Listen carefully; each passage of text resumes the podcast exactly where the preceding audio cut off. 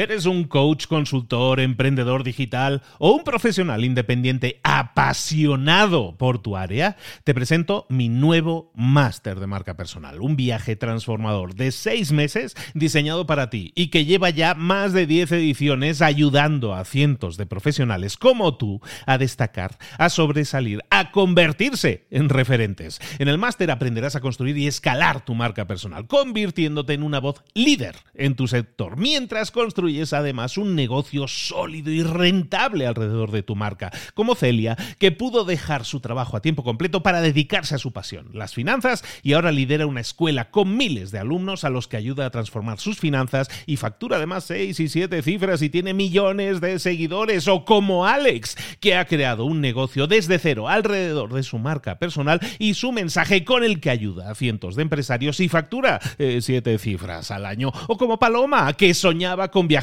por el mundo y que ahora vive como nómada digital con cientos de miles de seguidores y más de 17.000 alumnos. Gracias al máster, su sueño pasó de ser una idea a una realidad rentable y reconocida. Este es el momento de que tú también dejes tu huella, de influir y de vivir por fin de tu pasión. Visita librosparaemprendedores.net barra marca y descubre muchas más historias de éxito de gente que confió en nuestro método. En junio comenzamos además la nueva generación y añadimos más novedades, más servicios y más soporte que nunca. Únete a la élite de profesionales que ya están cambiando sus vidas. ¿Estás listo? ¿Estás lista para desarrollar tu marca personal y ser nuestra próxima historia de éxito? Pues visita librosparaemprendedores.net barra marca y comencemos. ¿Cómo puedes conseguir tener una empresa, una organización en el que te puedas rodear de gente lista, inteligente, ambiciosa, con ganas de aportar, con ganas de sumar, con ganas de trabajar en equipo, con ganas de crear cosas grandes e increíbles una y otra vez? ¿Cómo se puede conseguir eso? Pues si hay alguien que lo sabe muy bien es la empresa Pixar. La empresa Pixar que es la que ha creado películas maravillosas como Toy Story y toda la saga que han sacado después de maravillosas películas de, en 3D. Pues Pixar tiene uno de sus directores, uno de los propietarios, es un señor que se llama Ed Catmull. Ed Catmull escribió en el año 2014 este libro que es el que vamos a ver resumido hoy, que se llama Creativity Inc. y que en español han traducido como Creatividad SA cómo llevar la inspiración hasta el infinito y más allá. Nada más y nada menos. Esto es lo que vamos aquí a ver hoy de nuevo. Esto no se había acabado, esto continúa. Bienvenidos de nuevo a Libros para Emprendedores. y más, comenzamos hasta el infinito y más allá.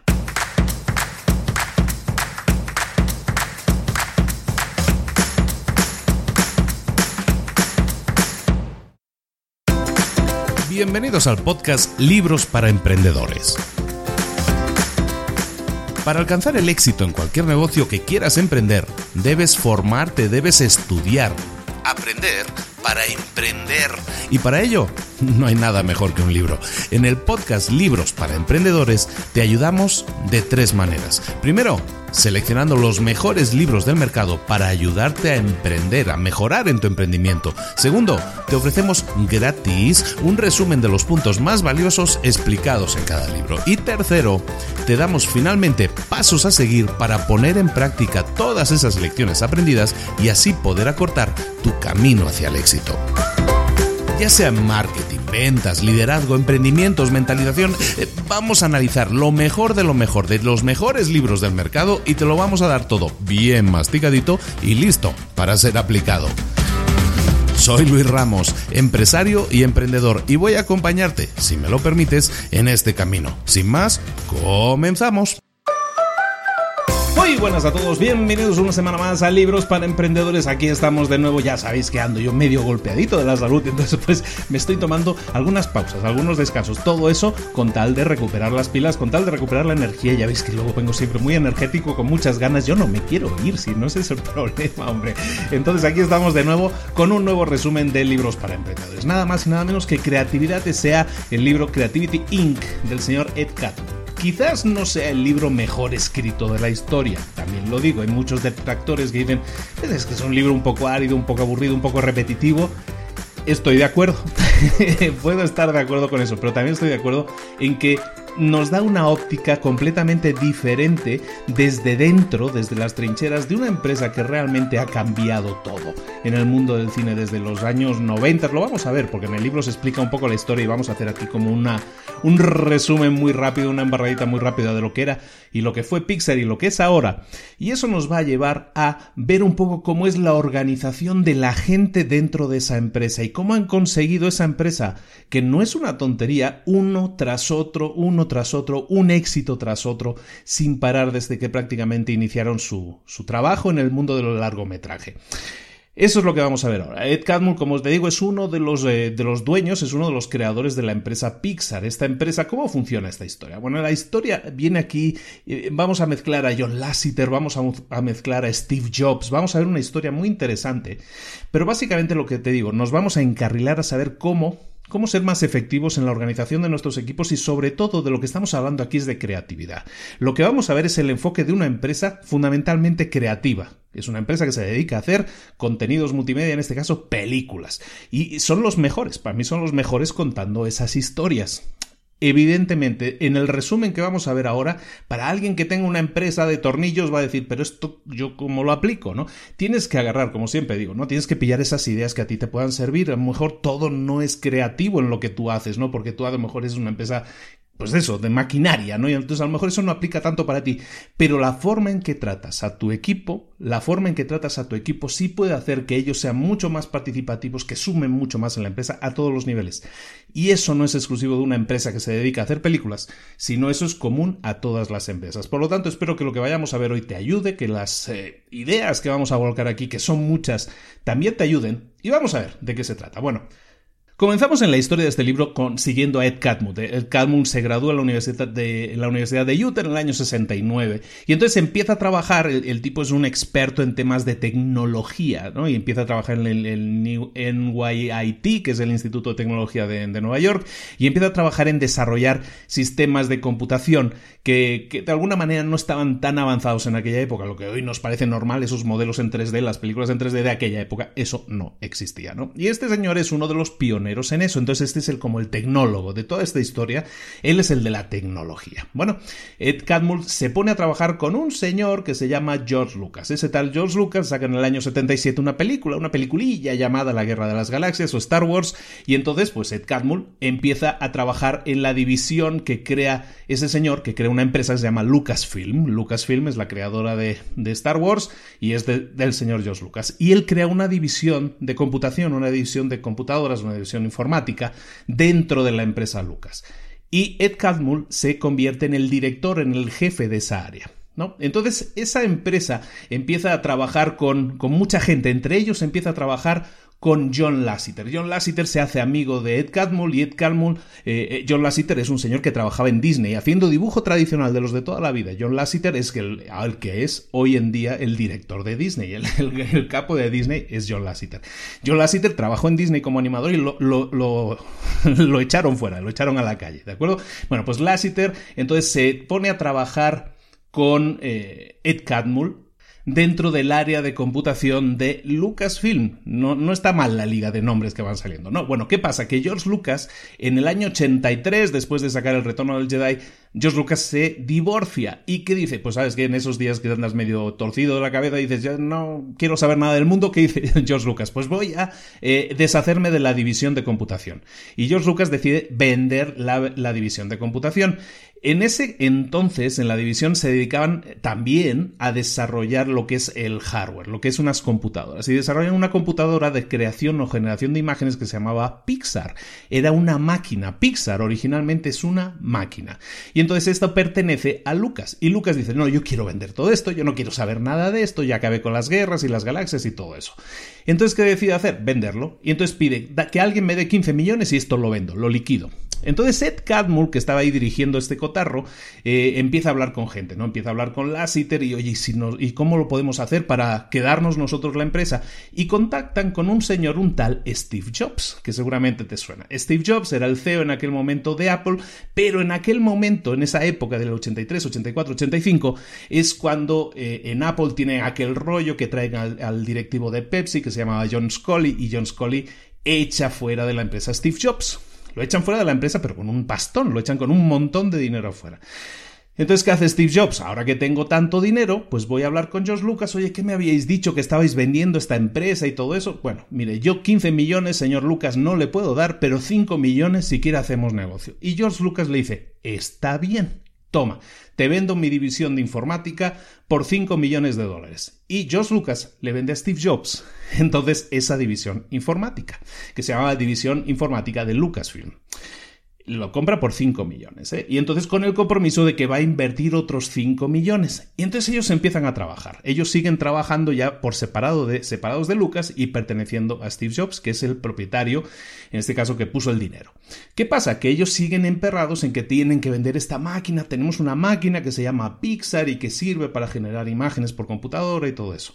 Y no tienen éxito. ¿Por qué? Porque la máquina es muy cara y porque básicamente hay muy pocos clientes que puedan comprarla. Entonces eso no tiene éxito. ¿Qué pasa? Que John Lasseter, uno de los jefes ahí, recordemos Ed Catmull, que es el que escribió este libro, John Lasseter, que era el animador de Disney que, echaron fuera y que trabajaba con ellos y que es un genio, ¿eh? para mí es un genio ese hombre. Bueno, pues John Lasseter dice, oye, pues con esta máquina, mientras no la vendemos, es como en la película aquella de Will Smith, ¿no? Que tiene las máquinas aquellas que no venden, la búsqueda de la felicidad. Pues es lo mismo, ¿no? Tenemos una máquina que no se vende, oye, ¿por qué no lo vamos utilizando y vemos, vamos creando demos de lo que se puede hacer? Y entonces, ¿qué empiezan a hacer? Empiezan a hacer cortos en tres dimensiones, cortos en 3D eh, algunos para la época, estamos hablando del año 86, 87, 88, realmente cosas muy avanzadas nunca vistas, ¿no? aunque en aquel momento eran animaciones de unas pelotas o de un flexo de estos de iluminación, que luego se ha convertido en el logo de Pixar, ¿no? Bueno, pues todo esto es lo que empiezan a hacer. Entonces empiezan a crear esos, esos cortos, empiezan a colaborar con otras películas. Incluso había una película que se llama El secreto de la pirámide con un joven Sherlock Holmes, me parece que era algo así, que, en el que crean la primera animación fotorrealista. Eso lo crea Pixar y era una una celosía de estas, unas ventanas de estas dibujadas de las iglesias que cobraba vida y cobraba vida así como un guerrero con espada. Esa imagen es la primera imagen en 3D fotorrealista que se crea para una película y la crea Pixar. Bueno, Pixar como tal no existía, empieza a crecer en ese momento. ¿Por qué? Porque Steve Jobs al final dice, oye, tenemos aquí una máquina que no se vende, esto no sirve para nada. Y entonces empieza a ver las posibilidades del tema este de crear imágenes en tres dimensiones. Y entonces ve que hay gente que le contrató para hacer esto, que esto se puede hacer, que estos chicos están haciendo unos cortos y todo este tipo de cosas, la gente empieza a ver que esto funciona. Estamos en el año 1991. Steve Jobs le ha metido, dijo que le iba a meter 5 millones a esta empresa y le metió 54 millones. Y la empresa sigue sin funcionar, sigue sin funcionar muy bien. Entonces, ¿qué sucede? Pixar Está, Pixar ahora sí se crea como nombre, la compañía pasa a llamarse Pixar porque el nombre le gustaba mucho a Steve Jobs, dejamos de hacer máquinas y nos dedicamos a crear 3D, imágenes en 3D. Eso es lo que deciden hacer. ¿Qué sucede? Pues que la cosa no está dando dinero todavía. Y aunque han creado algunas cosas, como esa película que hicieron del joven Sherlock Holmes, o como colaboraciones que han hecho en esos años con las películas de entonces de más éxito de, Disney, como eran La Sirenita, La Bella y la Bestia, Aladdin, El Rey León. No sé si os acordáis, la primera imagen de La Sirenita, para aquellos que la recuerden, yo la recuerdo perfectamente porque era muy imponente verlo en el cine en aquel momento. La primera imagen de La Sirenita es un barco que va navegando en la bruma y ese barco está hecho en 3D. Eso estaba hecho por Pixar, ¿no? Entonces van poniendo en las películas de Disney, van entrando pequeñas cosas hechas con animación 3D, hechas por Pixar. Estamos en el año 91, la empresa sigue sin dar dinero y, Steve Jobs dice, bueno, ¿sabes qué? La vendo, la voy a vender. Y dice, le pone un precio, la voy a tasar en 120 millones de dólares. Llega, ¿sabes quién llega? Llega Bill Gates de Microsoft y le dice, oye Steve, ¿sabes qué? 120 no, pero te ofrezco 90 millones por Pixar, te la compro. Y Steve Jobs dice, ni en sueños, 120 o nada. Y no la vendió. En ese tema, en ese estaban discutiendo si la vendo, si te la vendo a ti, si no te la vendo, que no me gusta, que no me das el dinero. ¿Qué sucede? Bueno, pues que ellos seguían trabajando, como te digo, John Lasseter siguió creando cortos y siguió creando colaboraciones en 3D con esas películas muy famosas en la época. Y eso empieza a llamar la atención. Entonces, ¿qué sucede? Que Pixar logra un acuerdo de distribución con Disney y les dicen, tú que has estado haciendo cortos, ¿podrías hacer un largo? Y yo digo, claro, y John Lasseter dice, pues claro que sí. De hecho, tengo una idea muy buena. Tengo la idea de un cowboy que es un muñeco y que pertenece a un niño, pero llega un astronauta que es el nuevo muñeco y el otro se pone celoso y todo eso. A Disney le parece bien la idea, le dicen, está bien, vamos a firmar este acuerdo de distribución. Yo, tú haces las películas y yo y Disney las distribuye. Llegan a ese acuerdo y sucede lo que sucede. Empieza la magia. Esa historia del cowboy y el astronauta se convierte en Toy Story, que, ve la luz verde en el año 93, después de tanto tira y afloja que, que bueno eres, pero no me interesa, pero no sé cómo monetizar esta empresa, consiguen el acuerdo y crean Toy Story. ¿Qué sucede?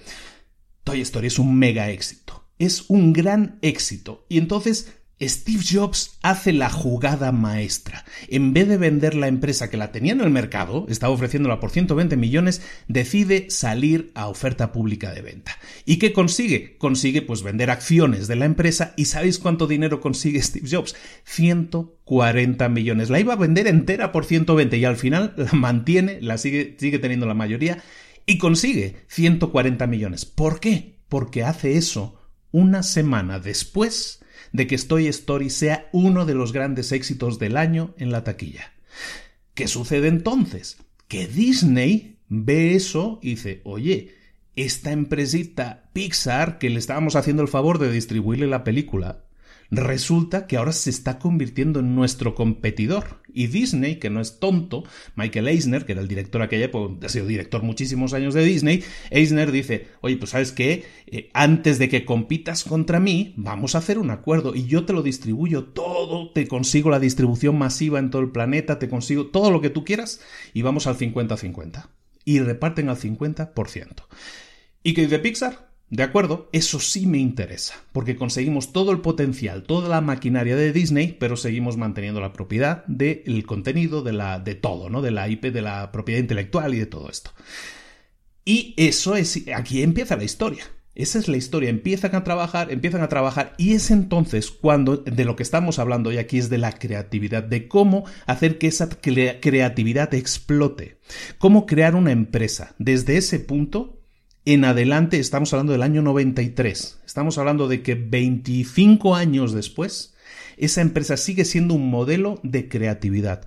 Se dice que no hay empresa más creativa de esa. ¿Cómo es posible que hayan sacado 15, 16 éxitos, 16 películas seguidas y que todas hayan sido número uno? Ninguna empresa, en este caso de entretenimiento en la historia, lo había conseguido. Pero llegan ellos y lo consiguen una y otra vez una y otra vez. De hecho, cambian los esquemas. Disney en aquella época, para los que recuerden, la Sirenita tenía la Sirenita 2 y la Sirenita 3 y eran películas que iban directas a vídeo y ese era el mercado un poco de, de Disney. De hecho, Toy Story 2, que se la encargan que la haga Pixar, le dicen Toy, Toy Story 2 va a ir directamente a vídeo y todo eso. Y Pixar dice, no, nosotros no trabajamos así. Nosotros hacemos productos de máxima calidad. Nuestra segunda parte no va a ser un producto para vídeo, no va a ser un producto para consumo doméstico, va a ser una película tan o más buena que la primera. Vamos a ir al cine.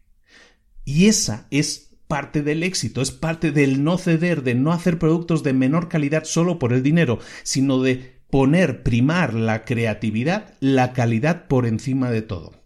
Hoy aquí estamos hablando de Pixar, estamos hablando de creatividad y estamos hablando de ver los secretos que han llevado a esa empresa a conseguir un éxito tras otro y sobre todo de tener un equipo de gente motivada, creando constantemente y en la que no hay miedo a que me despidan si cometo un error, vamos a ver eso, sino voy a intentar no cometer errores, voy a intentar aportar siempre cosas positivas porque es en este barco remamos todos en el mismo sentido. ¿De acuerdo? Vamos a hablar entonces de creatividad sea Bueno, ya hemos empezado. ¿eh? Todo esto que os he explicado está en el libro.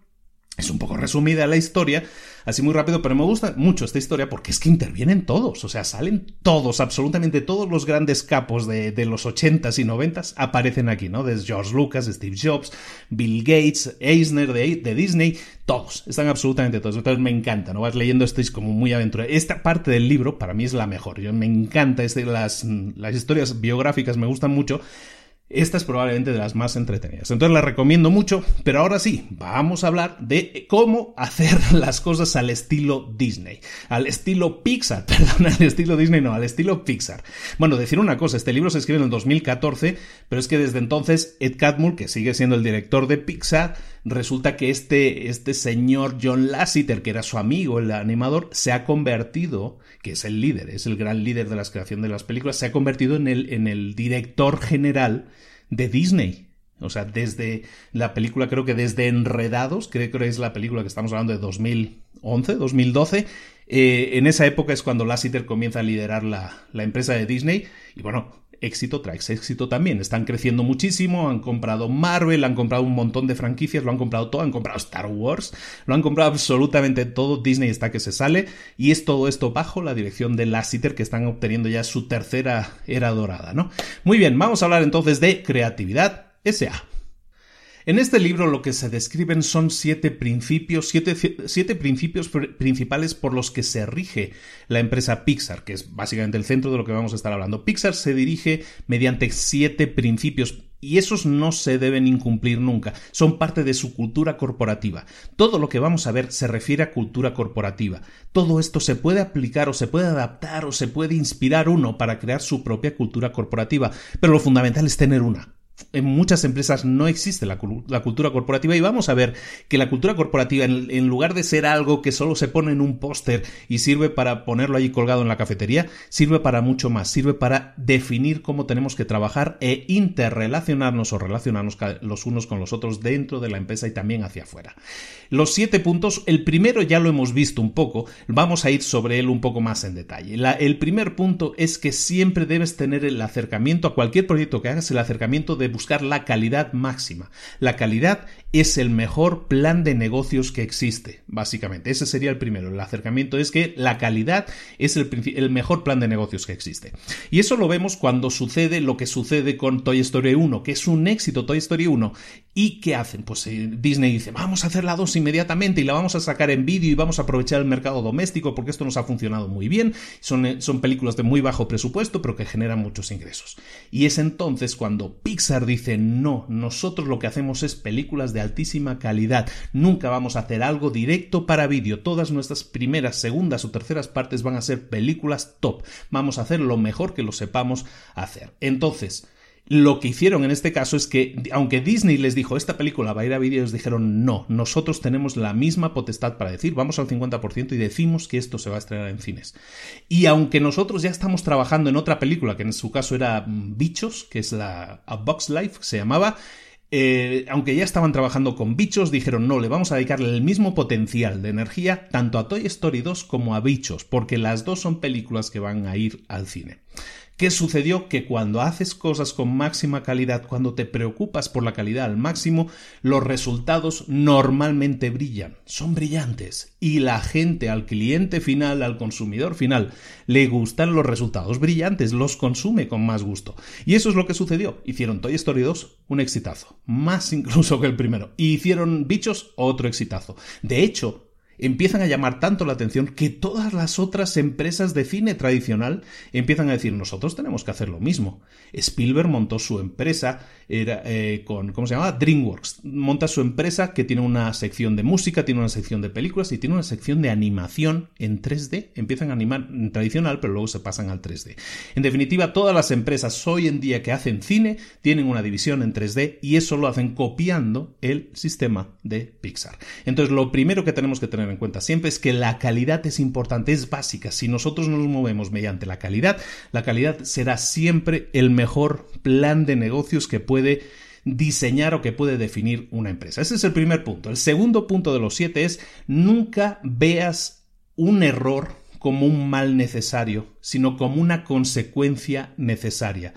Los errores los fallos, los entre comillas fracasos son necesarios, son consecuencia necesaria de la creatividad. Cuando estás haciendo algo creativo, nunca te va a salir bien a la primera, eso se entiende y se acepta como algo necesario y que si quieres al final tener algo creativamente brillante, vas a tener errores previos. Y eso es un enfoque que aunque parezca también medio lógico, no lo es tanto en el mundo de los negocios. En los negocios se tiende a, a buscar el error mínimo, a, intentar que no haya errores, a, intentar disipar los errores, a intentar prevenir que existan errores. Cuando estamos haciendo cosas que son realmente creativas, eso no se puede conseguir nunca. Siempre vas a tener que, saber que cuando estás buscando hacer algo bueno, algo brillante, siempre vas a tener, al final, eh, al final vas a tener que haber pasado por una serie de errores previamente.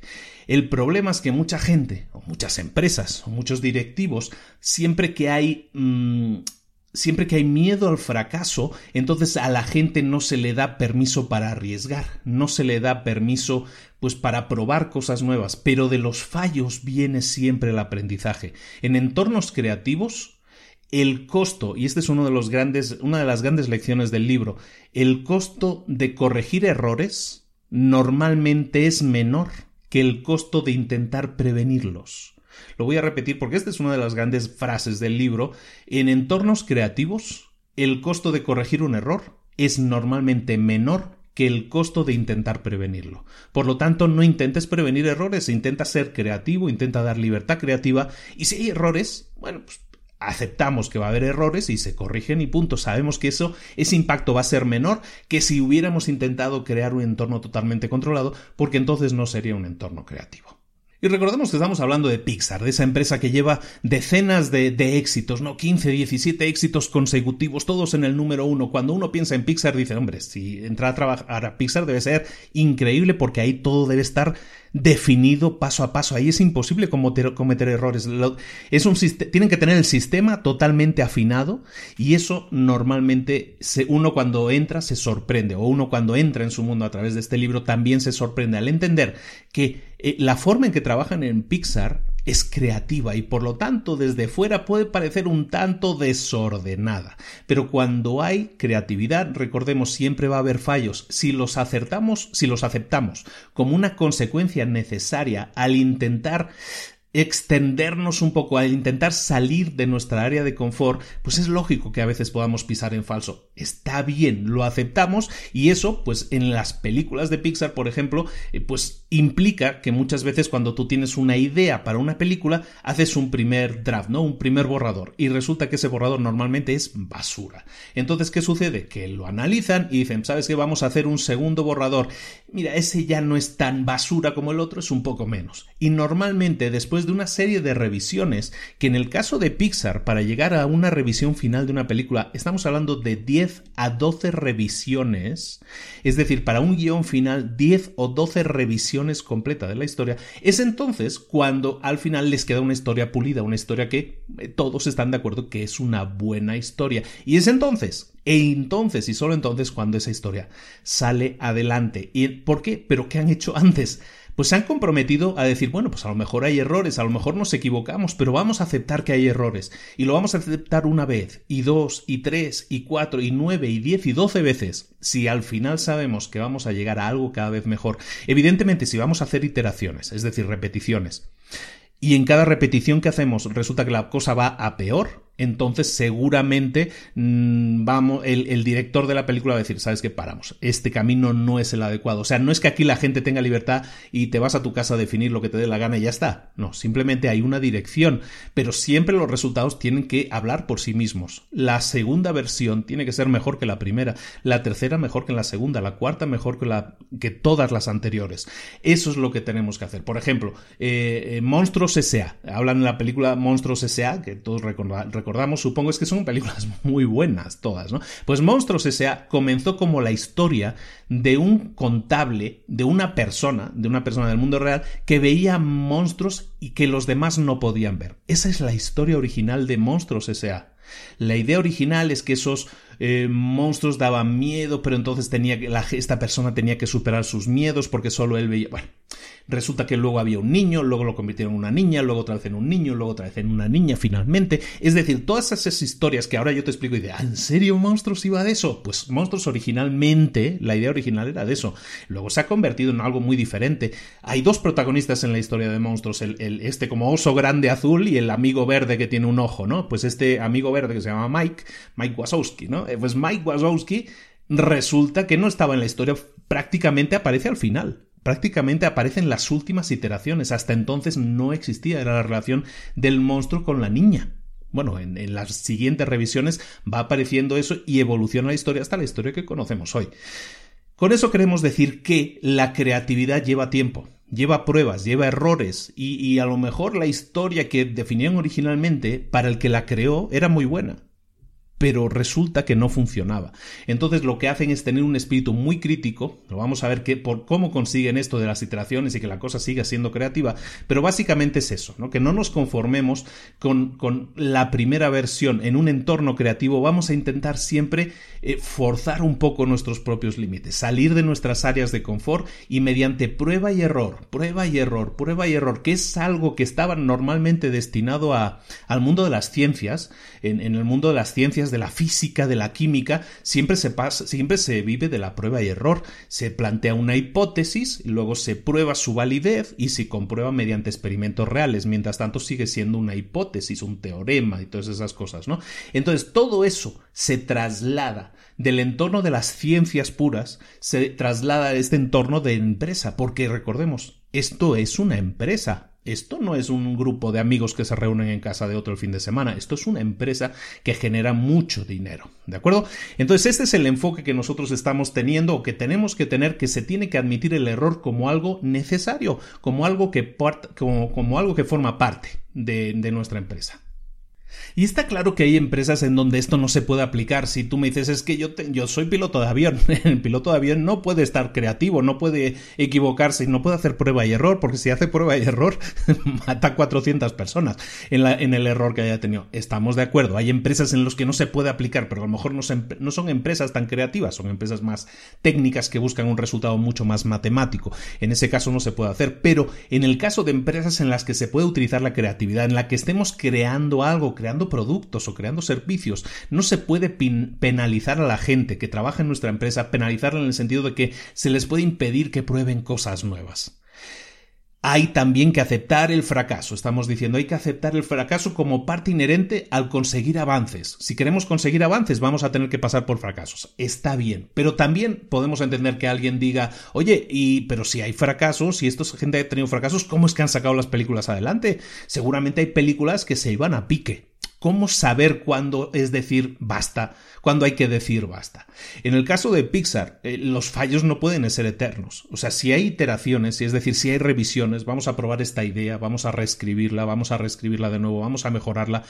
Siempre para cada proyecto, en este caso un proyecto es una película, pues para cada película, ¿qué se hace? Pues se tiene una persona que es encargada, es el director de la película. La empresa tiene, vamos a ver luego lo que tiene la empresa para validar toda esta información, pero la empresa valida la información, pero luego hay un director responsable. Ese director es el responsable de todo el proceso creativo. Y lo único que tiene que presentar ese hombre es avances, ese hombre, esa mujer, ¿no? Tiene que presentar avances. Siempre que estemos dirigiendo una película tenemos que, que crear avances cada vez. Y aunque nos dejen creatividad, siempre vamos a tener que presentar una siguiente iteración, una siguiente repetición y esa repetición tiene que ser mejor que la anterior. ¿Cuándo vamos a decir, tu director, te tengo que despedir porque no estás funcionando? Normalmente eso es cuando un proyecto no avanza, sino que retrocede. Cuando un proyecto en vez de remontar se hunde, entonces es que la culpa probablemente es del director, porque el director de esa película sigue siendo el responsable de todo el proceso creativo. Esa persona tiene un equipo debajo de ella, no lo olvidemos. Los errores no son malos, recordemos que no son malos en ningún caso y, los fallos, aunque puedan ser dolorosos, no los podemos evitar. Y entonces parte del sistema creativo, del proceso creativo, implica que vaya a haber fallos, pero no podemos dejar fallos eternamente para que eso se hunda o ese proyecto se hunda o sea un pozo sin fondo de gasto y de dinero. Siempre recuerda esto, tus empleados son gente inteligente. Por eso es por, los que tú, por lo que tú los contrataste. Entonces deja que tus empleados definan cuál es el problema y cuál es la mejor forma de solucionarlo, pero busca siempre decirles que se puede mejorar, que tiene que haber una, dirección mejor en la que sacar ese proyecto. Las intenciones de la gente son siempre, por definición, tienen que ser buenas. Si tú has contratado a gente buena y a buena gente, entonces resulta que esa gente se va a preocupar de sacar adelante. ¿Cuándo despedir a tu responsable de ese proyecto? También lo hablan en el libro. ¿Cuándo despiden a, directores de, de proyecto? En este caso, a directores de películas. Pues cuando su equipo no está contento con ellos. Porque un director tiene que liderar. Si su equipo no está contento con su director, entonces el equipo está hablando aunque sea implícitamente o a lo mejor explícitamente está diciendo este tipo no funciona con nosotros. Es entonces cuando Pixar como empresa puede decir, sabes que tú, director de esta película, mm, yo creo que no estás funcionando correctamente. Primero porque llevamos iteraciones y la cosa no mejora y porque vemos que es tu equipo el que no está contento contigo. Por lo tanto, recordemos eso, cómo crean historias en Pixar, que es un gran tema, el tema del storytelling, el tema de contar historias en Pixar.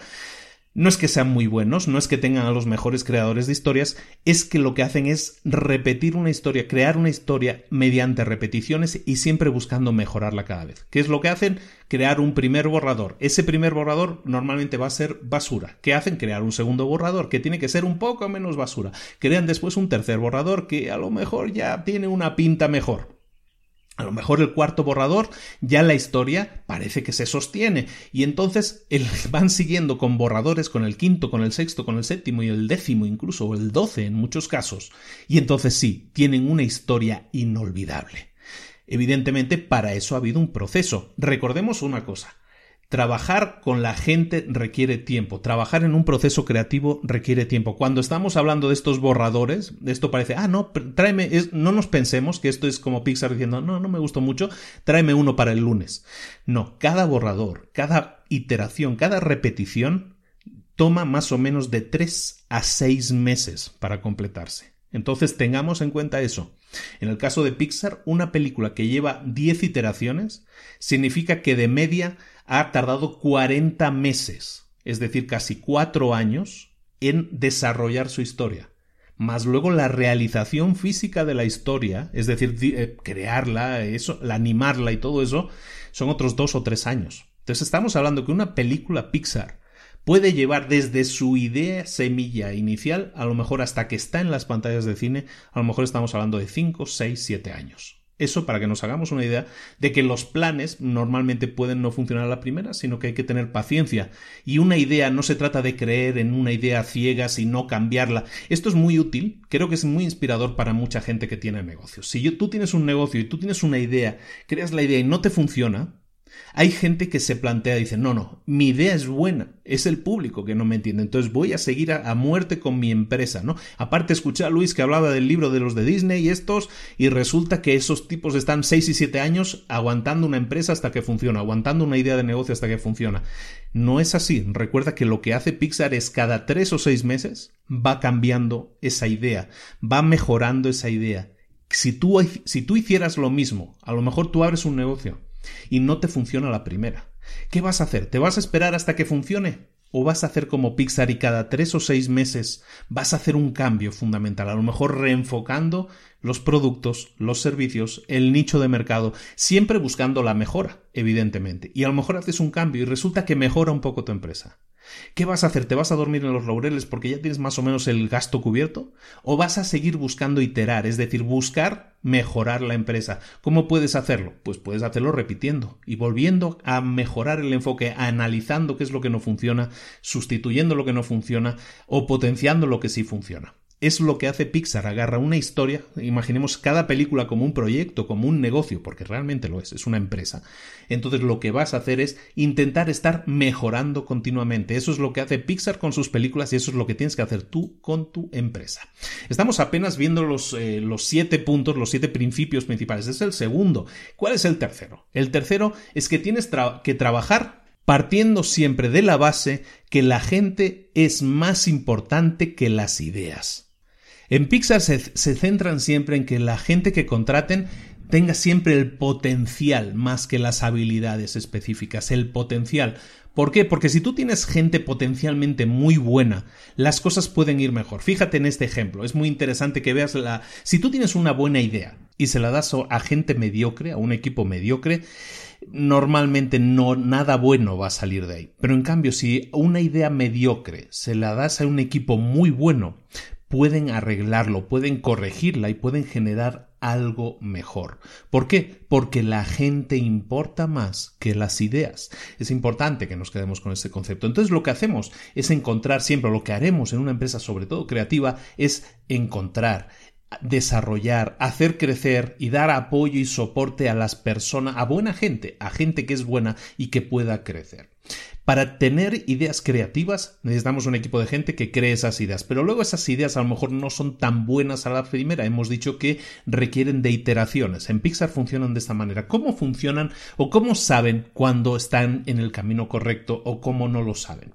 En Pixar tienen algo que le llaman el Brain Trust. El Brain Trust podríamos traducirlo como el consejo de expertos, más o menos, no, tengo el libro en español, ¿eh? pero supongo que más o menos se debe haber traducido como el consejo de expertos. Y básicamente es eso, ¿qué hacen en el consejo de expertos? Se reúnen periódicamente. Recordemos que Pixar no está arrancando una película a la vez, sino que está arrancando 6, 7, 8 ideas a la vez. ¿Por qué? Porque si sacan una o dos películas, una película por año, en su caso, pues sacan una película por año y, y se lleva una película en hacerla 4, 5, 6, 7 años, pues tienen que tener en batería diferentes películas. Entonces lo que decíamos, tienen Pixar, tiene el Brain Trust. Este Brain Trust, este consejo de expertos, lo que hace es reunirse cada cierto tiempo y lo que hacen es analizar cada una de las películas que se están produciendo en ese momento.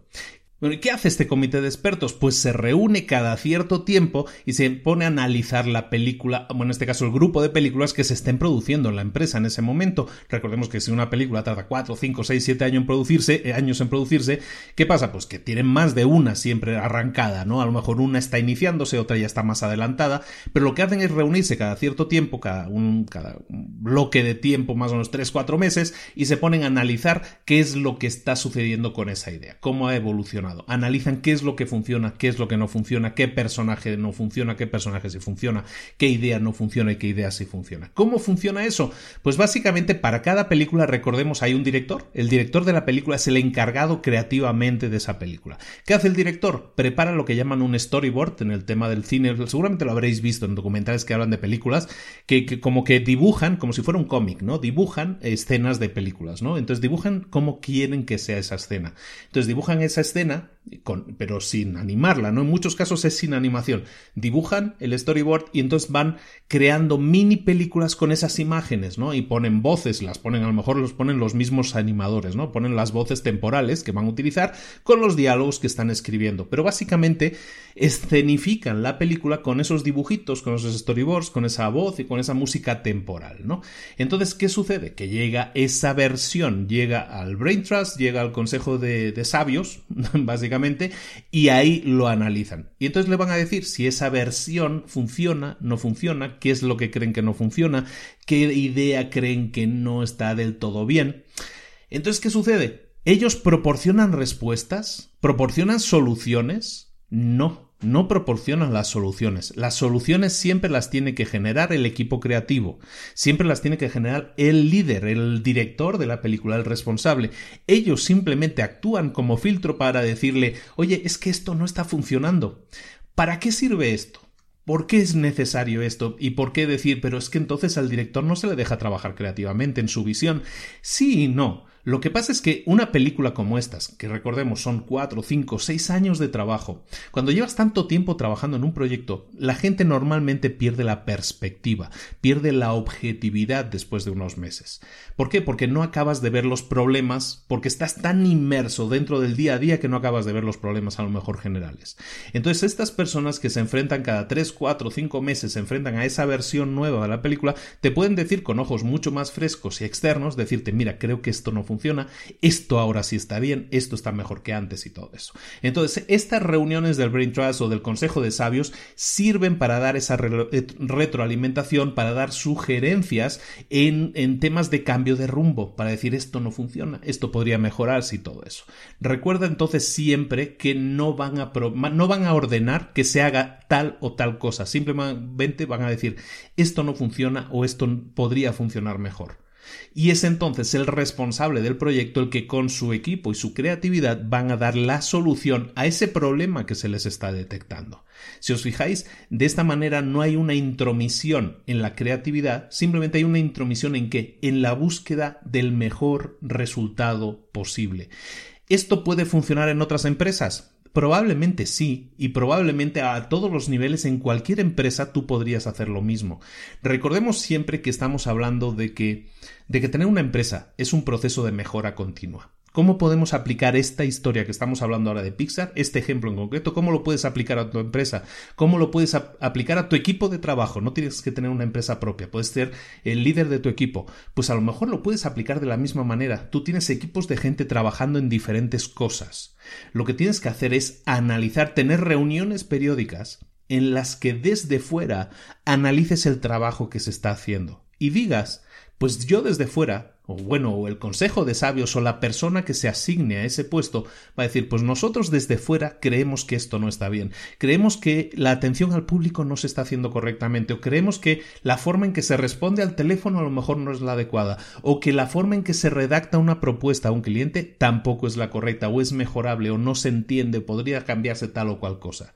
Si tuviéramos ese espíritu crítico y el espíritu de tener a alguien que externamente a nuestro equipo nos pueda decir, mm, ¿por qué no mejoras esto?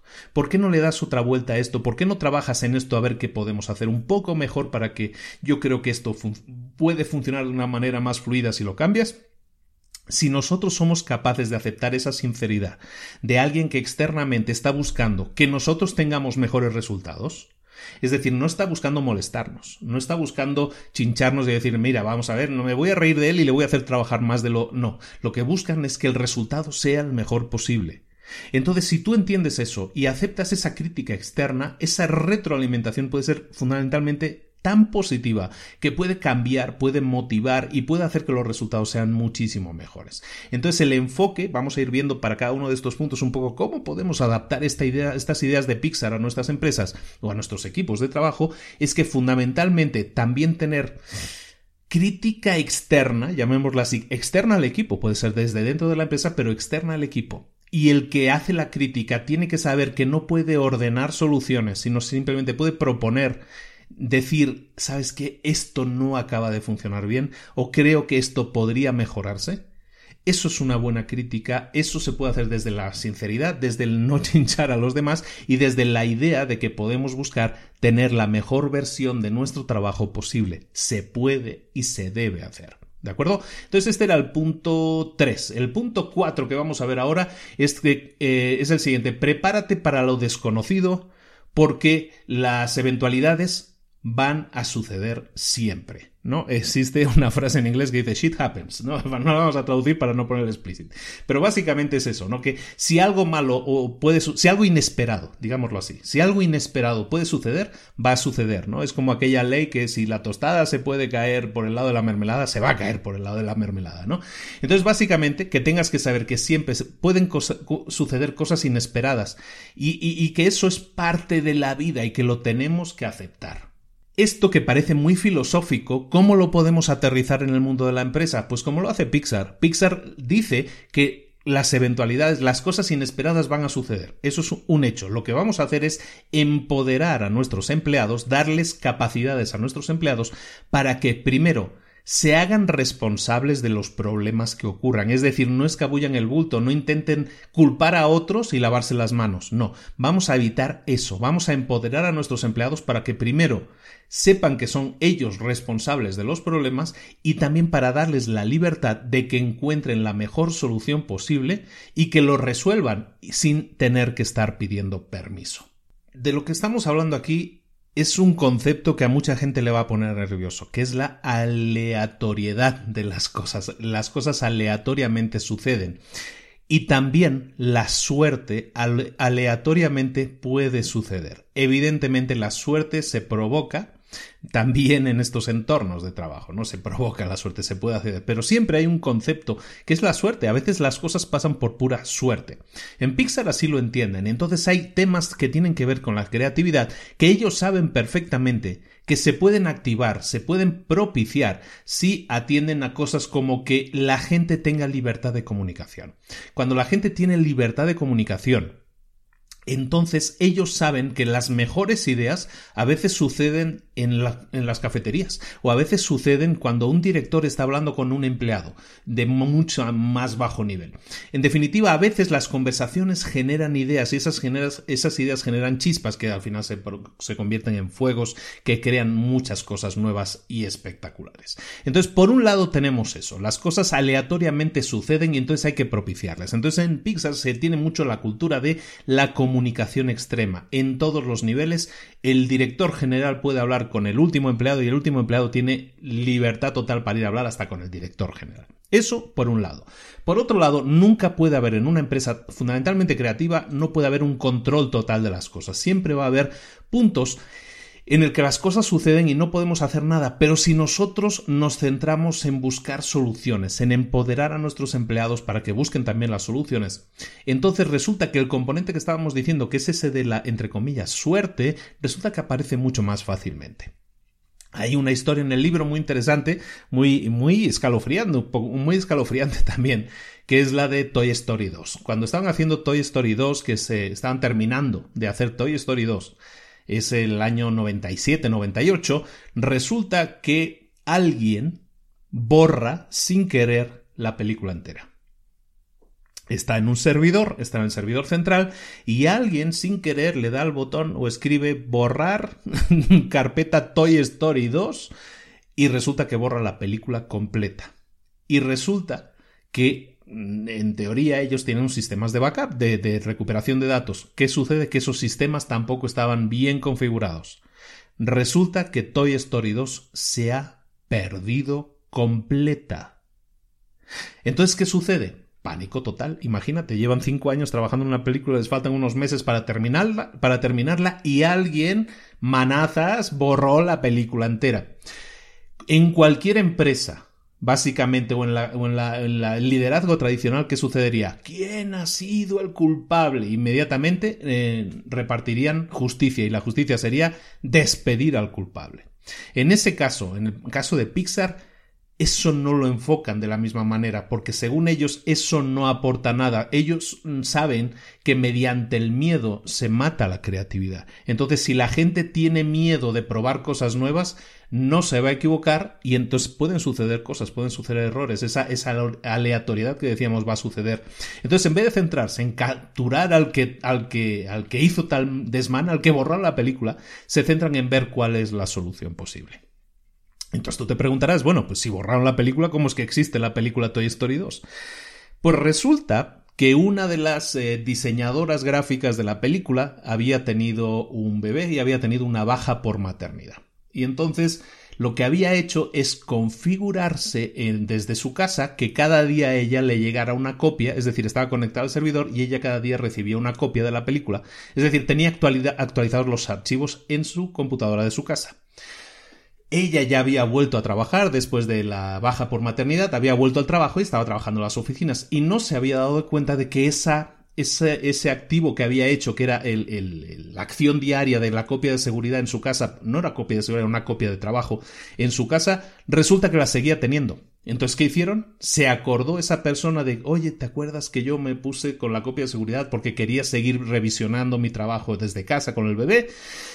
Te vas a reír, pero jajaja, ja, ja, resulta que no lo di de baja ese servicio y, sigue funcionando. Por lo tanto, resulta que en casa tengo la copia de seguridad de la película Toy Story 2 completa hasta el día de ayer. ¿Qué te parece? Entonces resulta que recuperar, bueno, dijeron, vete, Maggie, vete inmediatamente a tu casa por la computadora a ver si eso es verdad se trae la computadora, hacen el volcado de la computadora completa y resulta que efectivamente ahí estaba la copia de seguridad de la película. Entonces, si hoy tenemos Toy Story 2, o si llegó en su momento Toy Story 2, es porque eh, una señorita se le ocurrió por sí misma hacerse una copia de seguridad para su casa para seguir trabajando. ¿Por qué? Porque quería seguir sumando en la empresa. Estaba tan motivada por el trabajo que realizaba que aunque estaba de baja por maternidad, quería seguir aportando. Gracias a esa actitud que viene de la propia política de la empresa, esa película llegó a buen término. Entonces, tengamos en cuenta eso. Importante, ¿qué hicieron a raíz de esto? Despidieron a la persona, tú pensarás, despidieron a la persona que, que hizo el desmán, ¿no? Que borró la película. Obviamente despidieron a esa persona. Pues no. Ni siquiera se molestaron en averiguar quién lo había hecho. Porque eso, que fue un error, pero como decíamos, a veces las cosas suceden, la tostada cae por el lado de la mermelada, siempre. Entonces, ¿qué pasó? En vez de preocuparse por capturar al culpable de que nos había hecho sufrir tanto, lo que vieron es que había un problema. Y lo que hicieron fue solucionarlo. Solucionar su sistema de copias de seguridad para que funcionara perfectamente y para que eso nunca más fuera a suceder. Y evidentemente dejaron a Maggie con su copia funcionando todavía en su propio ordenador por si acaso. ¿De acuerdo? Entonces ese es el punto 4, las cosas pueden suceder aleatoriamente y tenemos que estar preparadas para ellas de forma mental, no tenemos que prepararnos y no... Esa es una lección importante del libro, no quedarnos buscando quién es el culpable. ¿Eso de qué va a solucionar? Si sucede algo, si hay un problema, ¿qué ganas culpando a alguien? A lo mejor esa persona ya se siente suficientemente mal, suficientemente culpable, sin que tengas que llegar tú y lo despidas encima, es el doble castigo. No, a lo mejor no necesitas eso, a lo mejor esa persona puede ser la que más aporte para la solución, pero tienes que empoderar a tu equipo de, bueno, ha sucedido esto, teníamos claro que una de nuestras leyes es que las cosas malas, si pueden suceder, van a suceder, estamos preparados para ellos, ¿cuál es nuestra actitud? ¿Lavarnos las manos y decirle, no, fue culpa de Jamie que borró todo? Y ya con eso me despido yo de mi responsabilidad, yo estoy tranquilo porque a mí no me van a despedir. No, eso funciona lamentablemente en la mayoría de las empresas. Estamos acostumbrados a decir, ha pasado esto, ¿quién ha sido?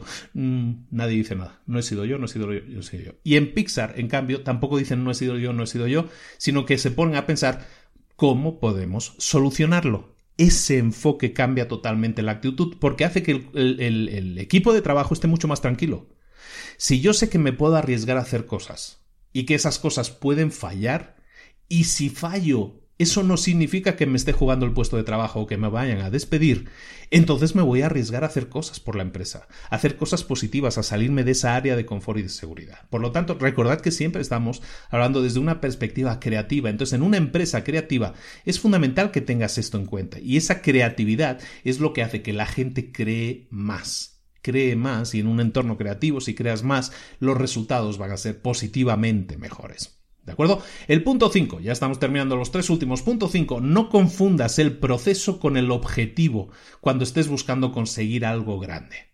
Y es que esa es la base de todo. Cuando tú eres una persona creativa o estás en una empresa creativa, el objetivo es hacer el mejor producto posible, crear algo realmente memorable.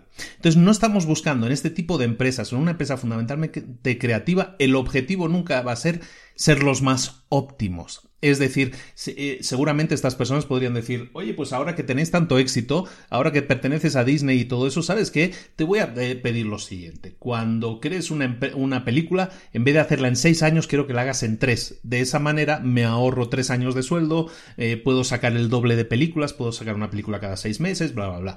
Puedo hacer muchas más cosas que me generen más dinero. No.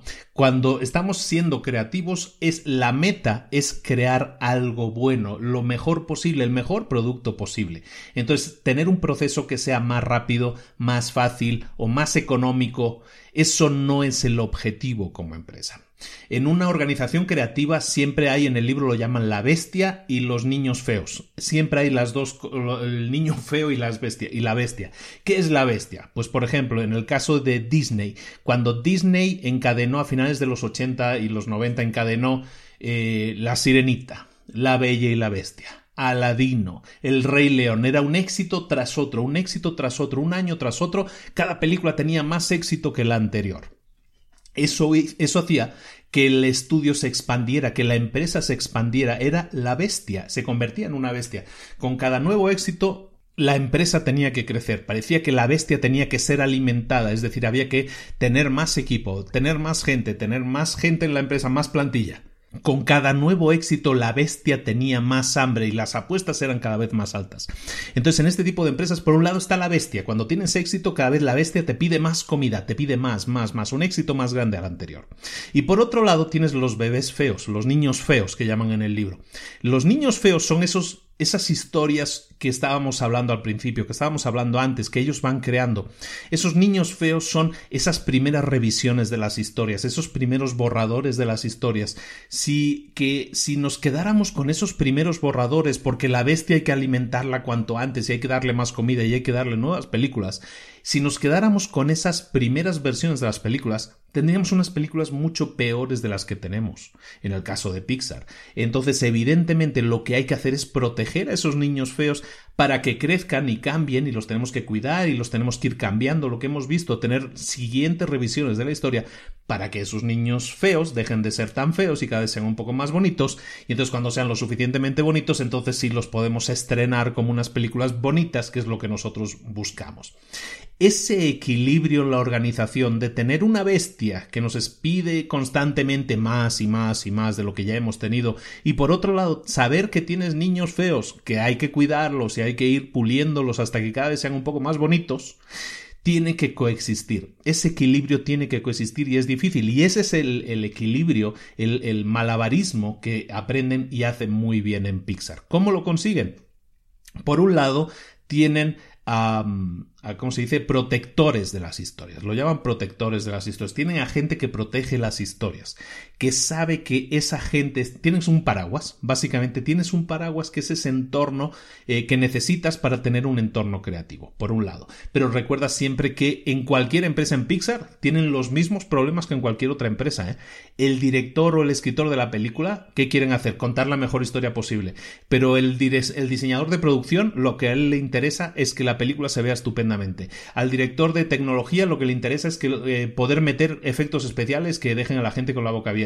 Al de finanzas lo que le gusta es que el, presupuesto no se dispare y que la película salga a tiempo. Al de marketing lo que quiere es que la película tenga algún tipo de gancho en la historia para que puedan crear un tráiler muy espectacular. Y al que hace productos de consumo lo que quiere es que los personajes que se creen se puedan convertir en muñecos que luego podamos vender o podamos vender mucha, mucha merchandising de todo eso. Es decir, dentro de esa empresa tienen los mismos problemas que en cualquier otra. Tienen departamentos en los que cada departamento está preocupado porque su departamento tenga los mejores resultados posibles. Eso es un hecho. Pero el equilibrar todo eso, el rol del, del manager, el rol del director ahí, es de hacer que todo eso coexista a la misma vez y equilibrarlo de tal manera. Pero lo fundamental es cuidar al niño feo, como dicen en el libro, cuidar a la historia, para que la historia cambie de una historia fea a una historia un poco mejor, a una historia un poco mejor, y protegen ese proceso de iteraciones como algo como lo más sagrado, como lo, como lo más sagrado, porque al final es lo que les da los mayores ingresos. El objetivo, entonces, no es que el proceso sea cada vez más óptimo, se gaste cada vez menos en el proceso, sino el objetivo siempre es que la historia sea inolvidable, crear el mejor producto posible, no hacer los mejores procesos posibles, ni hacer los procesos más económicos, ni hacer los procesos más fáciles con los que trabajar, sino hacer algo realmente memorable. Ese es el objetivo, o debería ser el objetivo de toda empresa fundamentalmente creativa. El sexto principio por el que se rige Pixar es el de que todo el mundo debería poder hablar con todo el mundo en cualquier momento. Es algo que ya hemos comentado, hemos, hemos eh, pinceleado un poco, hemos dibujado apenas en algún otro capítulo previo, pero aquí entramos de lleno en eso. Pixar sabe que necesitas tener ópticas diferentes, que necesitas tener enfoques diferentes y a veces alguien que es más tecnológico necesita el enfoque o la visión de alguien más, más articulado desde un punto de vista artístico para entonces decir, ah, pues mira, no había pensado, no lo había visualizado de esta forma. El poder hablar entre departamentos es importantísimo. Dice Pixar que una cosa es tu diagrama organizacional y otra cosa es cómo se estructura la comunicación. La estructura organizacional de la empresa puede ser una en la que sí puede haber un director y puede haber un director de equipo y puede haber subdirectores de equipo y lo que quieras. Pero eso es la estructura de la organización. Pero la estructura de la comunicación nunca debe ser igual a la estructura de la organización. Es decir, la estructura de la comunicación debe ser totalmente abierta y puedes saltarte, es decir, tú puedes hablar con el director de la empresa si quieres, deberías poder hacerlo. ¿Por qué? Porque esa persona a lo mejor te puede dar una óptica diferente que tú necesitas en ese momento. A lo mejor tú estás enfocado en un detalle y lo que necesitas es una visión más genérica, más de 20.000 metros de altura. Eso te lo puede dar una persona que está en un puesto completamente diferente al tuyo. Pero si tú no tienes acceso a esa persona, entonces eh, difícilmente puedes obtener esa visión. Entonces, ¿cómo puede hacer la compañía, cómo puede hacer la empresa que esto suceda? Pixar lo hace mediante diferentes mecanismos, tiene activados diferentes mecanismos. Uno es lo que se llaman los dailies. Los dailies es algo que, que funciona en todo el tema de cine. Y es transportable también al tema del negocio. Los dailies normalmente le llaman a cuando tú revisas lo que se ha hecho en el día. Daily viene de diario y básicamente lo que haces es una sesión diaria de una hora en la que se ve ejemplos de lo que en este caso Pixar ha estado trabajando durante ese día. Cosas que a lo mejor han estado generando los de efectos especiales, cosas que han generado los de los efectos de sonido, cosas que han generado los de animación, cosas que han generado los de historias o los de personajes. ¿De acuerdo? Entonces, en los dailies es la revisión de todo lo que se ha hecho diariamente y se hace, se muestra, oye, hemos estado trabajando esto, fijaros, este es el avance que hemos tenido hoy. A través de los dailies se muestran trabajos que no están completados, pero se aceptan sugerencias, se acepta retroalimentación. Entonces los dailies permiten que colaborativamente en un equipo que sea multidisciplinar se puedan ver cosas. Yo puedo, yo estoy en audio, en sonido, pero a lo mejor puedo estar viendo cosas que han hecho los de animación y el de animación puede haber cosas que están haciendo los de efectos especiales. Y esa colaboración, esa opinión, ese feedback puede ser súper intuitivo muchas veces para obtener ese tipo de soluciones, ese tipo de comunicación que es súper constructiva. Después hace muchos esto ya es muy conocido, pero hacen muchos viajes de investigación. Si, por ejemplo, tienen que hacer la película Coco, pues para hacer la película Coco, eh, que es en México, aunque ellos están en Estados Unidos, ¿qué hicieron? Pues no es que contrataran a mexicanos, sino que se vinieron, todo el equipo de animación, todo el equipo de historia y todo eso, se vinieron a México. Y estuvieron en México varios meses en las festividades del Día de los Muertos, estuvieron tomando fotos, investigando para conocer mucho mejor eh, de lo que están hablando. ¿De acuerdo? Y ese, ese tema hace que, pues, lo que eh, para ti pudiera ser muy natural decir, bueno, pues vamos a hablar de una historia de México, pues bueno, pues me miro un libro y ya con eso lo tengo, me voy a YouTube y, lo tengo. No, lo que hacen es eh, viajes de investigación, para investigar, para ser lo más reales posibles en cuanto a lo que están creando también entienden que aunque están en un entorno creativo, y este es uno de los grandes puntos también del libro, aunque entienden que están en un entorno creativo, también entienden que están sujetos a límites a un diseñador, a un animador se le puede dejar solo que trabaje durante semanas creando una escena, aunque en esa escena no haya, no se le ocurra meter ningún primer plano ni nada parecido, no, no puede hacerlo, tiene que estar reportando también, o sea, a nivel creativo sabemos que esa persona está trabajando en tal escena, sí, pero esa escena no la puede crear esa, esa, esa, persona sola, hay unos límites y esa persona se somete también a esos límites, hay, es parte de un proceso y los recursos tienen que dedicarse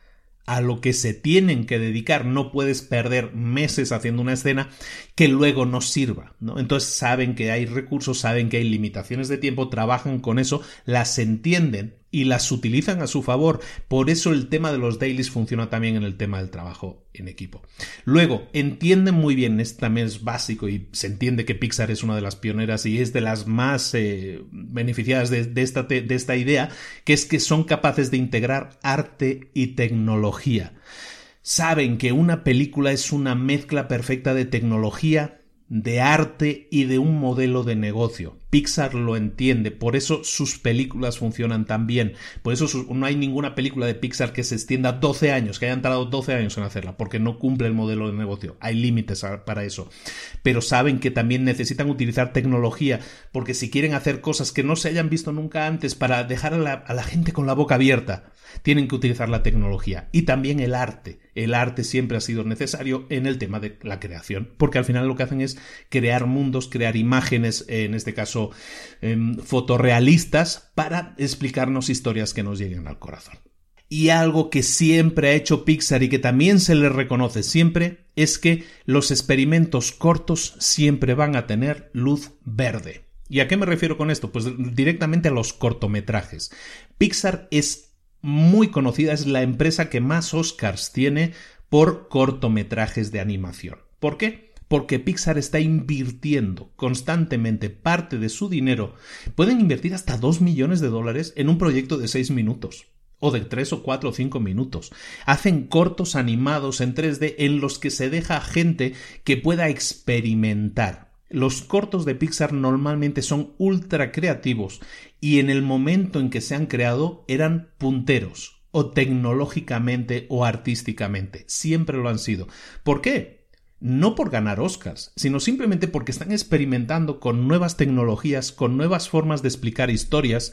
Entonces tú siempre vas a ver que si vas a ver una película de Pixar, justo antes de la película, siempre hay un corto ¿Por qué? Porque es un corto de ellos, es un corto en el que explican historias cortas, pero que tienen algo diferente. Siempre los cortos de Pixar son experimentos que llevan las cosas más allá. De muchos cortos de Pixar han salido ideas o tecnologías que luego han podido aplicar en los largos, en las películas largas, que son las que le generan ingresos. Entonces un corto les sirve como, como entrenamiento, como campo de entrenamiento y campo de prácticas.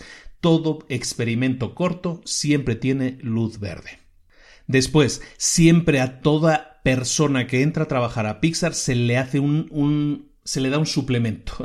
Tienen un entrenamiento de 10 semanas. Cuando tú entras a trabajar a Pixar, pasas por un periodo de entrenamiento técnico de 10 semanas. Pero después tienes entrenamientos suplementarios, tienes workshops, eh, talleres en los que te enseñan a animación. A lo mejor tú eres del apartado técnico, del apartado de computación, pero te enseñan a dibujar. Te enseñan cómo se hacen los dibujos, cómo se crea un sketch, cómo se crea una película de animación tradicional. Te enseñan técnicas que te enseñan técnicas a lo mejor que ya no se utilizan, pero que son la base de conocimiento que tú necesitas tener para trabajar en una empresa como Pixar cosas que te van a generar nuevas ideas, nuevas, eh, te, van te va a crear conexiones neuronales con temas, a lo mejor tú eres muy cerebro parte derecha y a lo mejor te conecta mucho con temas de cerebro parte izquierda, ¿de acuerdo? Entonces todo eso se hace en Pixar, ¿por qué? Porque se quiere potenciar la creatividad. ¿De acuerdo? Y luego, también muy importante, se hacen autopsias. Ellos le llaman las autopsias. Se hace siempre después de que se ha completado una película, se hace la autopsia de la película. ¿Y qué se hace en esa autopsia? Pues es un análisis, ¿no? En, las empresas le llaman las lecciones aprendidas, ¿no? En muchas empresas, bueno, a ellos le llaman las autopsias, un post-mortem. lo que hacen en estas autopsias es, primero, articular qué es lo que han aprendido con ese proyecto. ¿Por qué? Porque de lo que han aprendido eso son enseñanzas que van a poder enseñar a otros. Recordamos que una película no la hace toda la empresa, la hace solo un equipo. Entonces recordemos que hay a lo mejor en equipos, a lo mejor hay seis, ocho equipos trabajando a la vez en diferentes películas. Lo que hacen es consolidar toda esa información y lecciones aprendidas para que todos los demás miembros de la empresa, aunque no hayan estado involucrados en esa película, se beneficien de lo que han aprendido. ¿De acuerdo? Si hay que aclarar conflictos, cosas que hayan eh, desacuerdos entre personas o entre partes del equipo, ese es el momento de hacerlo en el post-mortem para aclarar las cosas por lo que se hizo mal y por lo que se pudo haber hecho mejor, ¿no? Y se hace, lo que se hace es forzar a la gente a que reflexione, y a que piense. Y al final ofrecer un lugar en el que la gente pueda hablar, pueda preguntar cosas. Eso es fundamental porque toda la empresa se va a beneficiar de eso. ¿De acuerdo? Y luego recordemos, importante, aunque ya lo hemos mencionado, todos en la empresa están comprometidos a tener un proceso de aprendizaje continuo. Pixar ofrece a todos sus empleados formación continuada. Dentro de la empresa tienen una especie de universidad propia en la que ofrecen cursos de escultura, pintura, actuación, expresión, meditación, baile, cómo se hacen películas de imagen real, cómo se hace programación en computadora, cómo se hace ballet, cómo se crea música, cómo se toca música. Hay un montón de clases que ayudan a la gente que trabaja en la empresa a entender muchos conceptos que a lo mejor si no no entenderían. Por eso las animaciones son más realistas cada vez, por eso las historias están cada vez mejor contadas, o se ven mejor, o, te hacen sentir más dentro, porque son, porque las sientes reales, porque toda esa gente está aprendiendo aunque esté en un apartado técnico, está aprendiendo cosas que le sirven para un crecimiento, para poder expresar mejor cosas que no son, a lo mejor que no tienen que ver directamente con su trabajo. Y llegamos al último punto, el último principio que es el de que cuando das una retroalimentación honesta, asegúrate también de, de, dar unas buenas notas.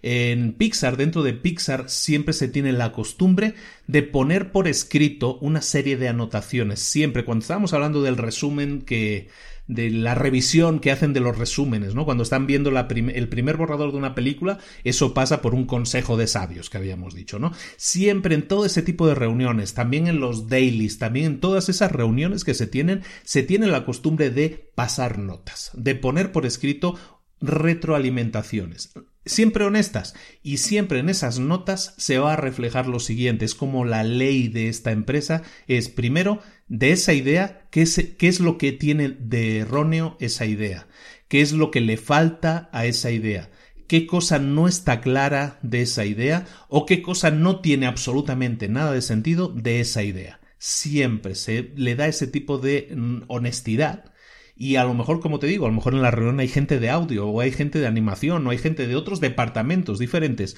que lo que hace es decir, desde mi punto de vista, yo creo que a esa idea le falta esto, o no está completa, o no se entiende, o yo no la entiendo para nada. ¿Por qué es importante eso? Porque a lo mejor a alguien que está escribiendo la historia le parece que todo tiene sentido, pero esa retroalimentación externa, aunque sea de alguien de otro departamento y que sea de audio y que no tiene ni idea de guiones, pues es un experta, es un espectador, es alguien que te puede opinar. Entonces, el estar abiertos a críticas de, todo esto al final es cómo lo puedes adaptar tú a tu empresa, a tu realidad. Pues de alguna manera también siendo honestos, siendo sinceros, la sinceridad siempre gana, pero hay que hacerlo de manera constructiva. ¿Qué cosa no está funcionando? ¿Qué cosa yo no entiendo? Yo creo que eso no lo entiendo ese mensaje no me ha llegado como debería. Todo eso es una retroalimentación que a mí como creador me puede interesar saber. Es mejor no decir nada y, guardarse la sinceridad para la cafetería, para hablar a las espaldas de la gente? ¿O es mejor hablar cara a cara o aunque sea como ellos hacen a través, a través de notas escritas en las que dan todo ese tema de retroalimentación?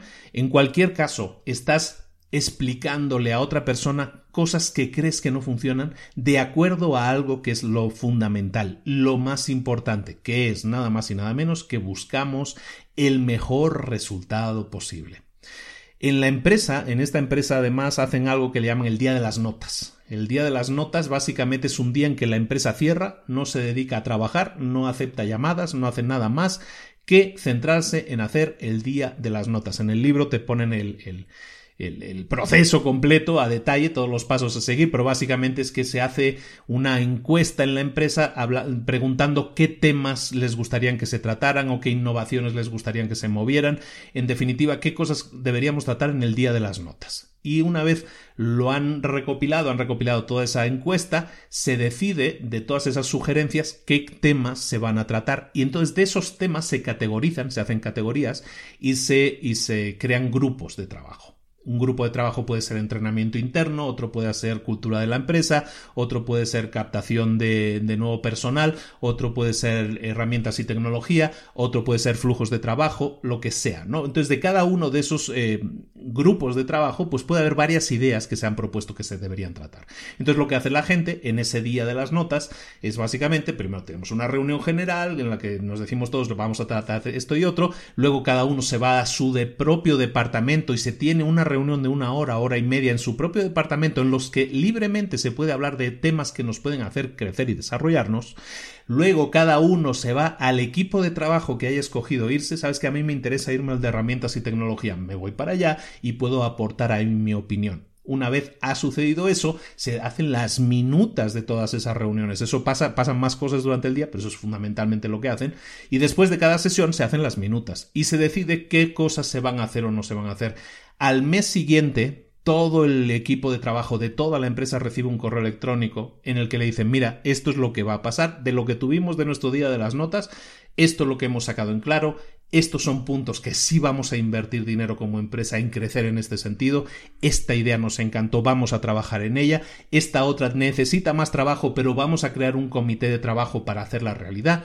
En definitiva, de ese día de las notas, que es todo ideas que vienen de su propio equipo creativo internamente, ¿han invertido mucho dinero en hacerlo? No, lo que han invertido es un día de trabajo, claro, eso es un día de sueldo de toda la empresa, si es dinero, pero todo eso les permite también generar nuevas ideas que luego pueden desarrollarse y convertir a esas ideas en ideas innovadoras e en ideas que cambien el futuro de la empresa todavía para mejor. Pero recordemos siempre en todo ese día de las notas, le llaman también así, porque de cada idea que se propone, de cada idea que se trata, de cada idea que se habla en esas reuniones, siempre todos van a crear una nota en el que les van a decir que cosa no está bien, qué cosa consideran que está equivocada en esa idea, qué cosa, qué, qué le falta a esa idea, qué cosa no está clara en esa idea y qué cosa no tiene absolutamente ningún sentido en esa idea. Entonces, de cada idea van a tener un bombardeo de notas que les van a servir para tener una óptica súper variada, súper diferente de un montón de, de gente diferente.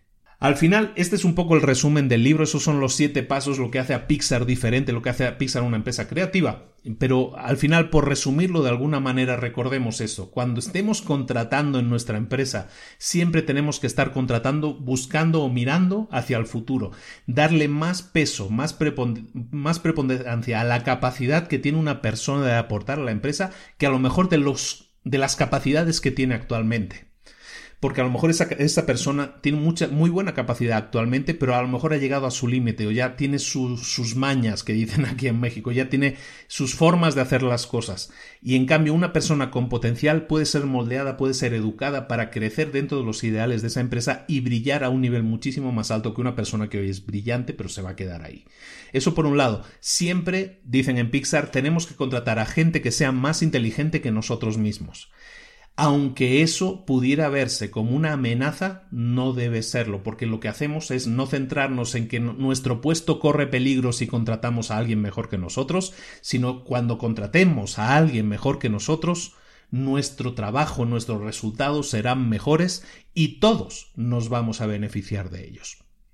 Luego, Nunca estés convencido de que tú estás bien y los demás están mal, de que tú tienes razón y los demás están equivocados. Siempre tienes que estar abierto a sugerencias, siempre tienes que estar abierto a la opinión de otras personas y tomarlo de forma constructiva. Porque toda aportación puede ser válida, toda aportación puede ser interesante. No quiere decir que todo lo que aporten los demás o todas las opiniones de los demás se vayan a realizar pero que sí las vamos a tener en cuenta porque todas las, opiniones son importantes, no solo la propia. Como director, como manager, como director de equipo, como líder de tu equipo, sea grande o sea pequeño, lo que ellos, lo que tienes que intentar es no oprimir a la gente, sino dejar hablar a la gente con libertad. Al dejarlos hablar con libertad, puedes obtener esa retroalimentación. Ellos se sienten validados para poder expresarse y poder aportar más. Si tú dices a cada cosa que tú que alguien te diga, tú dices no, vamos a seguir como yo digo porque yo soy el jefe, eso no va a aportar un equipo que tenga ganas de aportar nada, evidentemente, ¿por qué? Porque saben que tú no les haces caso.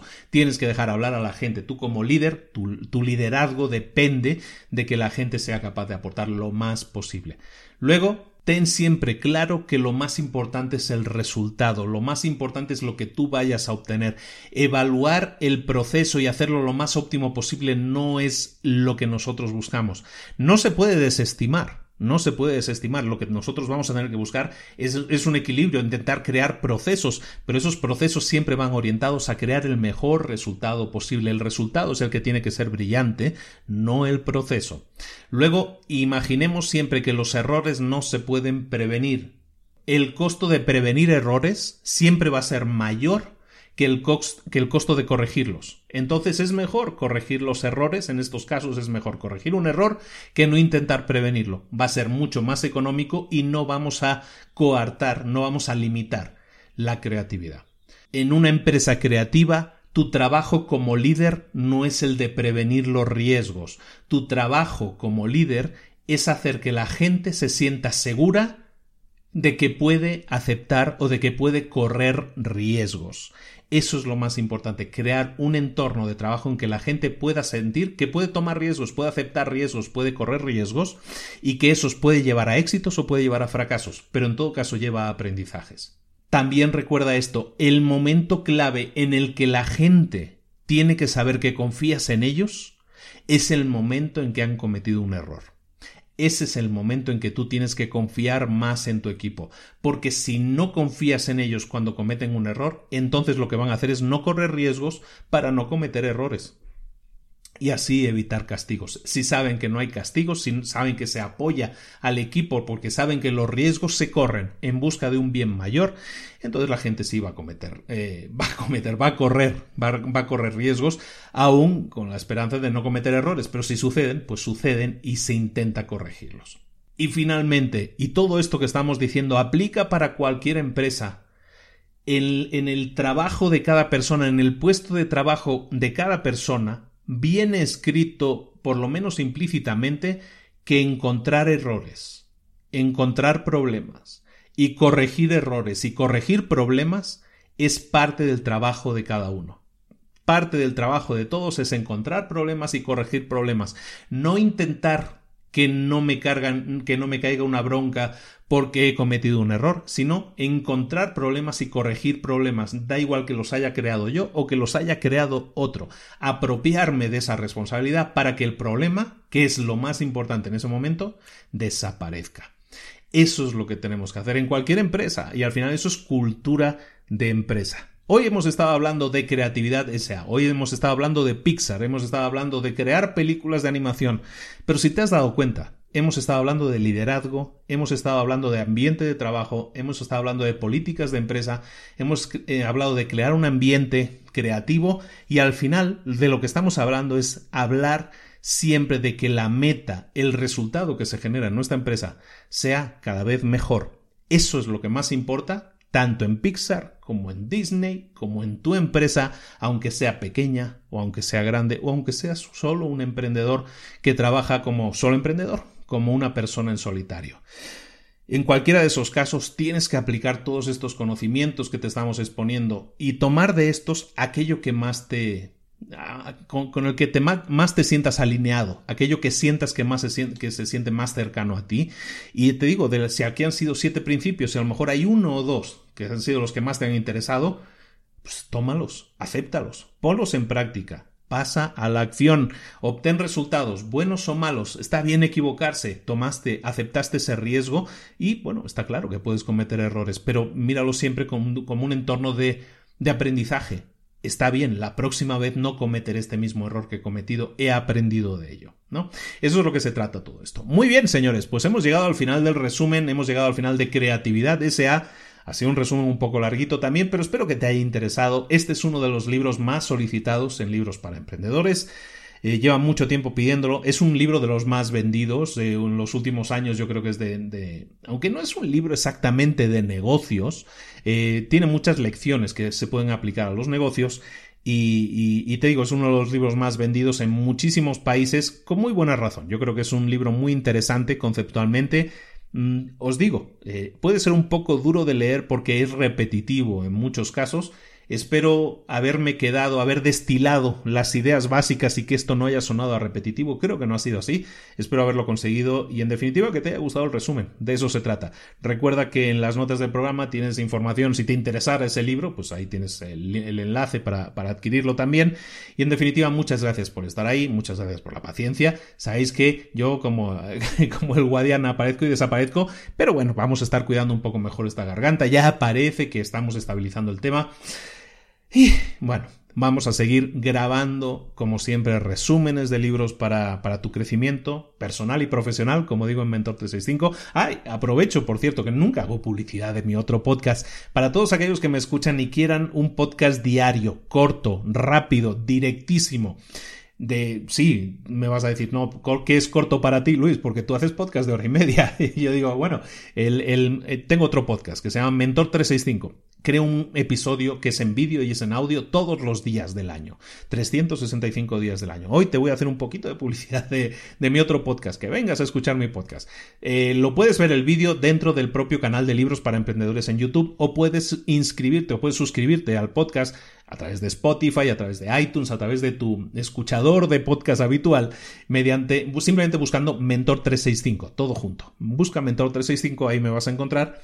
Te lo recomiendo mucho porque todos los días estamos destilando ideas, eh, eh, cosas que te pueden ayudar a crecer, a desarrollarte personal y profesionalmente. De verdad que creo que es una es un muy buen trabajo. Ya llevo, pues ahora sí se cumplieron los dos meses de, grabación diaria. De lunes a domingo hay una emisión.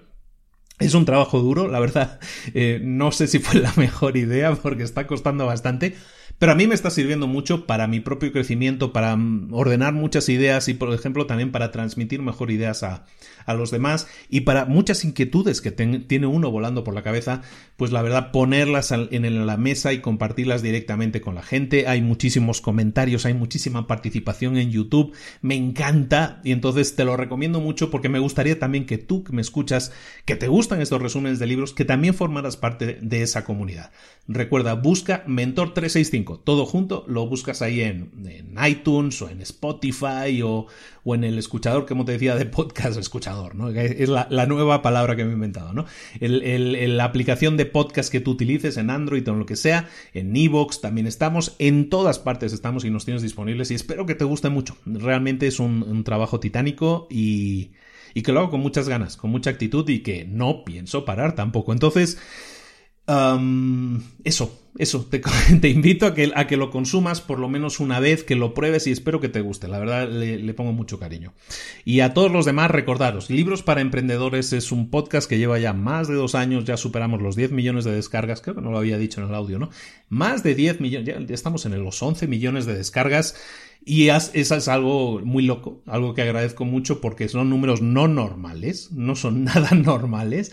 Y, eso es algo que se debe a vosotros, a todos los que me escucháis y que cada día son más gente y que cada día se suscribe. Pues a, a todos vosotros os quiero invitar, todos aquellos que no hayan, se hayan inscrito todavía en mi lista de correo y que quieran consumir más contenido escrito por mí, pues en este caso, pues tenéis Mentor 365, que es un podcast diario, es un contenido diario, gratis. Tenéis el podcast de libros para emprendedores, decenas y decenas de libros resumidos, gratis.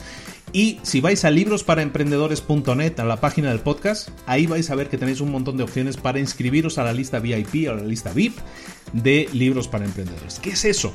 Pues eso es una lista de correos electrónicos que se te van a ir enviando periódicamente, cada dos días prácticamente, que son más de 50 correos electrónicos que son de puro valor, puro valor.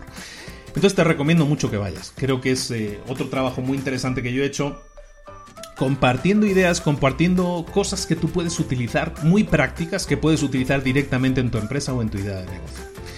En definitiva, te doy todas las posibilidades para que mucha gente me dice, ah, es que luego tienes contenidos de pago, tienes cursos y tal. Sí, pero pues tengo la práctica totalidad de lo que ofrezco, sobre todo la gran mayoría de cosas que ofrezco son gratuitas y lo van a seguir siendo. Y ahí las tienes y, me gustaría que formaras parte de mi mundo, de mi plataforma, que opinaras, que estuvieras ahí presente y que cuanta más gente seamos, cuanta más gente le compartas esto, pues más gente se puede beneficiar, ¿no? Queremos crear un impacto en el mundo y para hacerlo lo tengo que hacer a través de ti, por eso te pido tu ayuda también. Entonces, únete si no estás en la lista, creo que te va a servir mucho. No hay publicidad, es puro contenido, es puro valor y espero que te ayude mucho, ¿no? Muchísimas gracias por estar ahí, recibe un abrazo muy grande de Luis Ramos. Esto no termina, esto continúa, la locomotora ya tiene más carbón y le vamos a echar todo el carbón necesario para que esto siga corriendo a toda velocidad y sigamos siendo el podcast más escuchado en toda Latinoamérica, en todo el mundo, a nivel de negocios en español. Es una medalla ganada gracias a vosotros y que no quiero perder, la verdad. Entonces vamos a seguir trabajando para ello. Un abrazo muy grande de Luis Ramos. Nos vemos la próxima semana aquí mismo en Libros para Emprendedores. Un saludo. Hasta luego.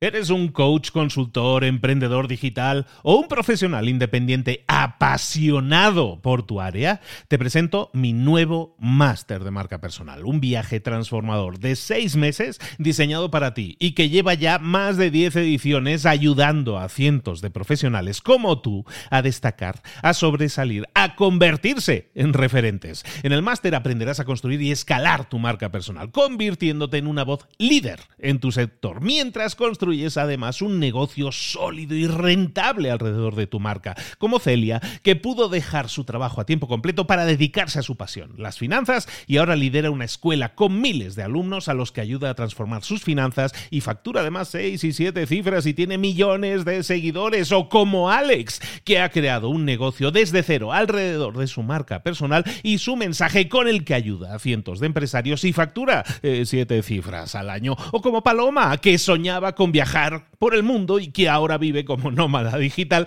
con cientos de miles de seguidores y más de 17.000 alumnos. Gracias al máster, su sueño pasó de ser una idea a una realidad rentable y reconocida. Este es el momento de que tú también dejes tu huella, de influir y de vivir por fin de tu pasión. Visita librosparaemprendedores.net barra marca y descubre muchas más historias de éxito de gente que confió en nuestro método. En junio comenzamos además la nueva generación y añadimos más novedades, más servicios y más soporte que nunca. Únete a la élite de profesionales que ya están cambiando sus vidas. ¿Estás listo? ¿Estás lista para desarrollar tu marca personal y ser nuestra próxima historia de éxito? Pues visita librosparaemprendedores.net barra marca y comencemos.